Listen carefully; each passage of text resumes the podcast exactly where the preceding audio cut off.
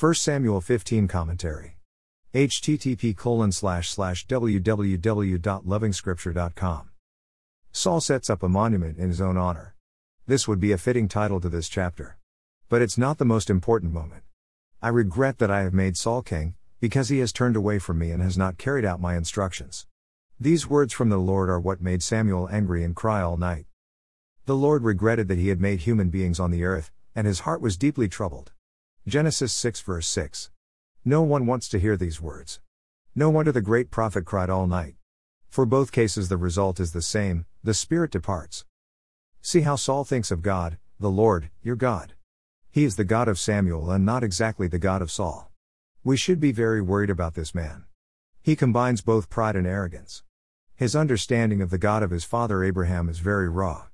He doesn't just care. He seeks to please and pacify an angry Samuel by claiming that the spared animals were meant for the Lord. Thanks, Saul, we have this very important injunction. Does the Lord delight in burnt offerings and sacrifices as much as in obeying the Lord?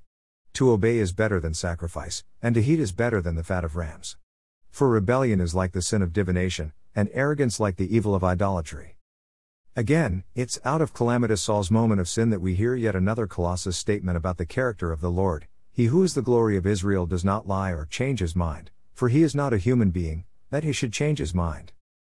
Saul's mind is set in rebellion. He lies. The soldiers couldn't have gone against his word had he instructed them correctly. Proud to the end, he insists on being honored by Samuel at a cold and lifeless religious ceremony. It should be very strange that Saul can be thinking about personal honor, exactly at the time when he should be in sackcloth and on his knees in repentance.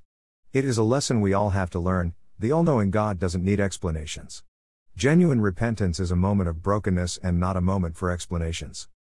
An aged priest, leader, judge, prophet, and father in the nation departs, never to see Saul again. He would spend his remaining days mourning for Saul. This parting is indeed one of the saddest partings in the entire scripture. More resources visit www.lovingscripture.com.